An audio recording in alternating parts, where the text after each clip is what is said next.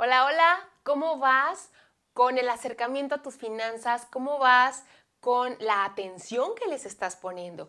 ¿Ya empezaste a registrar gastos? Si no lo has hecho, no te preocupes, porque estamos en las primeras semanas de este año y estamos en un excelente tiempo para empezar a tomar el control. Por supuesto que si ya iniciaste, te felicito. Es un excelente inicio para empezar a involucrarnos cada vez más con nuestras finanzas.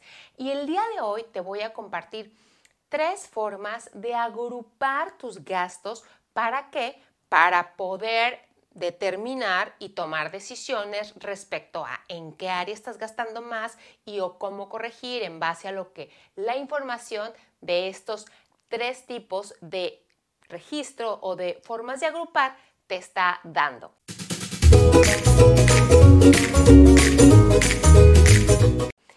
Y el primero de ellos es el siguiente.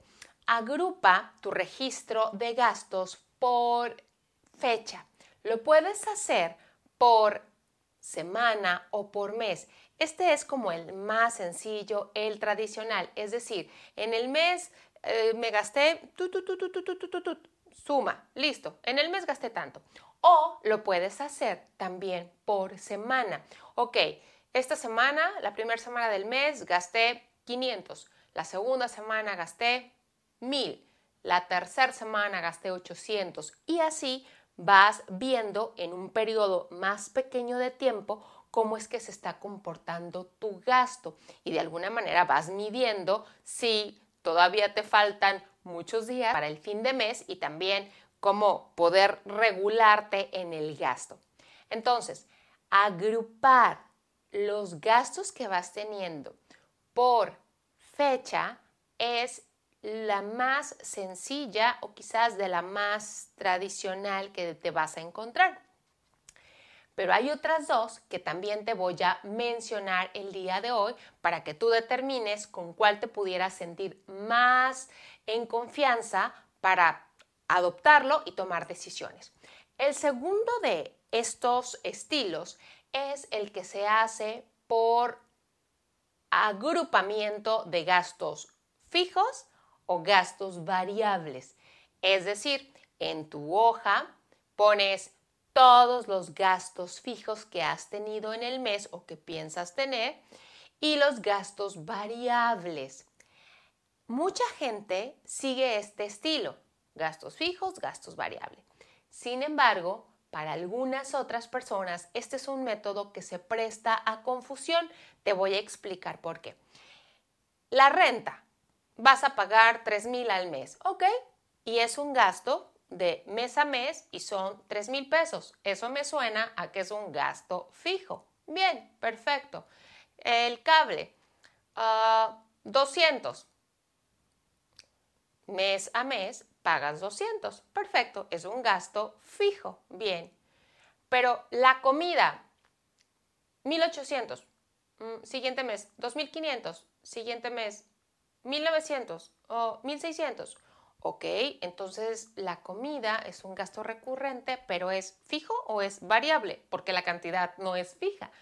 Si me explico, aquí es en donde viene para algunas personas la confusión a la hora de segmentar sus gastos si lo ponen en fijo o si lo ponen en variable.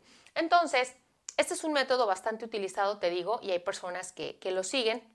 La manera en la que tienes para determinar si un gasto es fijo es si es repetitivo, mes, mes, mes, mes, mes a mes. Cuando es un gasto variable, mm, por ejemplo, cuando tú no tenías estimado gastar en X regalo, en X salida, ahí ya tiene las características de un gasto variable. ¿Que forma parte del presupuesto? Pues sí, sí forma parte del presupuesto, pero funciona diferente. Entonces, Repito, este método pues se presta como mucho a confusión. Si a ti te gusta, dale. Pero hay un tercer método que es por categorías y creo que pudiera ser más sencillo de leer, pero al final tú decides con cuál te sientes más cómodo. Yo igual te los voy a platicar. El tercer método que es por categoría funciona de la siguiente manera. Una vez que tú ya tienes identificado en qué acostumbras gastar con frecuencia, creas categorías. Categorías que te van a permitir ir sumando o agregando en base a los gastos que vayas haciendo mes a mes. Por ejemplo, vas a crear la categoría de transporte y en transporte va el gasto de la gasolina, de las reparaciones del auto, del lavado del auto, de las casetas que pagas, por ejemplo, si te tienes que trasladar, si me explico, en esa categoría metes todos los gastos que están relacionados con ese tipo de concepto. otra categoría podría ser personales. Y en los personales puedes incluir la parte de cuidado del cabello, la ropa, los zapatos, las colegiaturas que tienes que pagar, es un decir, estas categorías las defines tú en base a tu estilo de vida. Si ya estás casado, casada, hay otra categoría que podría ser familiar y ahí metes tú los gastos que para ti son comunes en ese rubro. ¿Por qué es conveniente o bastante útil hacer la segmentación por categorías? Porque a la hora de que tú revisas tu hoja, de un vistazo puedes observar en qué segmentos estás gastando más.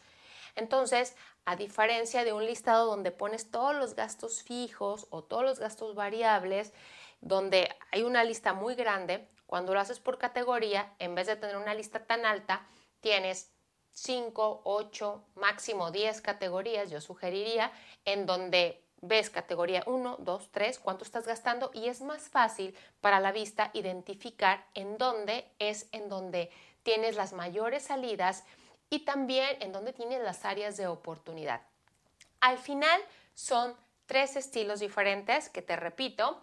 El primero es agruparlos por fecha, ya sea el mes calendario o irlos agrupando y monitoreando por semana el segundo método es hacerlo por medio de gastos fijos o gastos variables y así segmentar tú dónde estás teniendo tus salidas.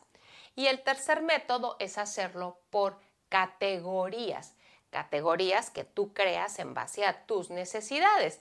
Yo te menciono algunas, pero al final son las que tú quieras utilizar, ¿va? Eh, y cabe mencionar que Cualquiera de estos tres estilos requieren que tú previamente estés registrando tus gastos. Al final, estas tres categorías que te menciono te van a servir para agrupar todo tu listado de gastos, ¿ok? Pero sobre todo, la última requiere que en base a lo que tú acostumbras gastar y que vas registrando de forma diario en una libreta o a lo mejor en las notas de tu celular, después lo puedas ir agrupando en categorías para que en una hoja puedas ver cuánto estás gastando en cada una de ellas. Y por supuesto el objetivo es que puedas tomar decisiones y determinar si estás cómoda o cómodo con lo que estás gastando en tal o cual categoría y si no lo estás, hacer los ajustes necesarios. Aquí al final el objetivo no es o no es que lleves un formato hermoso con con tus gastos. Ese no es el objetivo. Al final, toda la parte de la organización y el registro de los gastos es el principio, el principio de algo más grande que tiene que ver hacia dónde vas a llevar tus finanzas, hacia dónde las quieres llevar. Tiene que ver con tus objetivos y el hecho de que los vayas monitoreando de la forma en la que a ti se te acomode mejor, te va a ayudar a alcanzar esos objetivos. Pero al final, repito, no nos quedemos con la parte de, es que el, el fin y el objetivo es que yo registre mis gastos y ya haciendo eso, ya, súper bien. Claro, es una parte importante, pero es solamente el principio. Así es de que, como verás, opciones para organizarlos hay bastantes. Simplemente te presento algunas para que tú las pruebes y determines cuál se adecua a ti, ¿va? Cabe mencionar, repito, que estas necesitan que previamente lleves un registro de gastos, llámese con el celular, que vayas anotando lo que gastas día a día o en una libreta. ¿Para qué? Para que después los puedas vaciar en esta forma de agruparlos y que te sea más fácil tomar decisiones. Y las tres formas que te comenté para agrupar los gastos son las siguientes. Por fecha, llámese por mes, llámese por semana. La otra forma de agrupar tus gastos es por gastos fijos o gastos variables. Y aquí te decía, hay gente que le gusta mucho el método y hay otros a quienes no, porque se presta un poquito a confusión de si gasto en la comida eh, y me varía la cantidad, pero es un gasto de mes a mes, es fijo o variable. Si no quieres meterte en situaciones de esto es fijo o es variable, está el método de las categorías, en donde en base a tu estilo de gasto, llámese personal o llámese familiar, tú vas agrupando y creas, voy a decirte, ocho categorías, entre 5 y 10 máximo, porque la idea de este último método es que de un vistazo puedas ubicar en qué bloque tú estás gastando más y si estás conforme con esa cantidad o te gustaría hacer alguna adecuación. Entonces, todos requieren que previamente tengas tu registro de gastos y después esto te va a servir para agruparlos. Si quieres saber más al respecto, hay un curso gratuito de cómo organizar tus gastos y te voy a dejar más información en la descripción, en la parte de los comentarios. Y bueno, hasta aquí, nos vemos próximamente.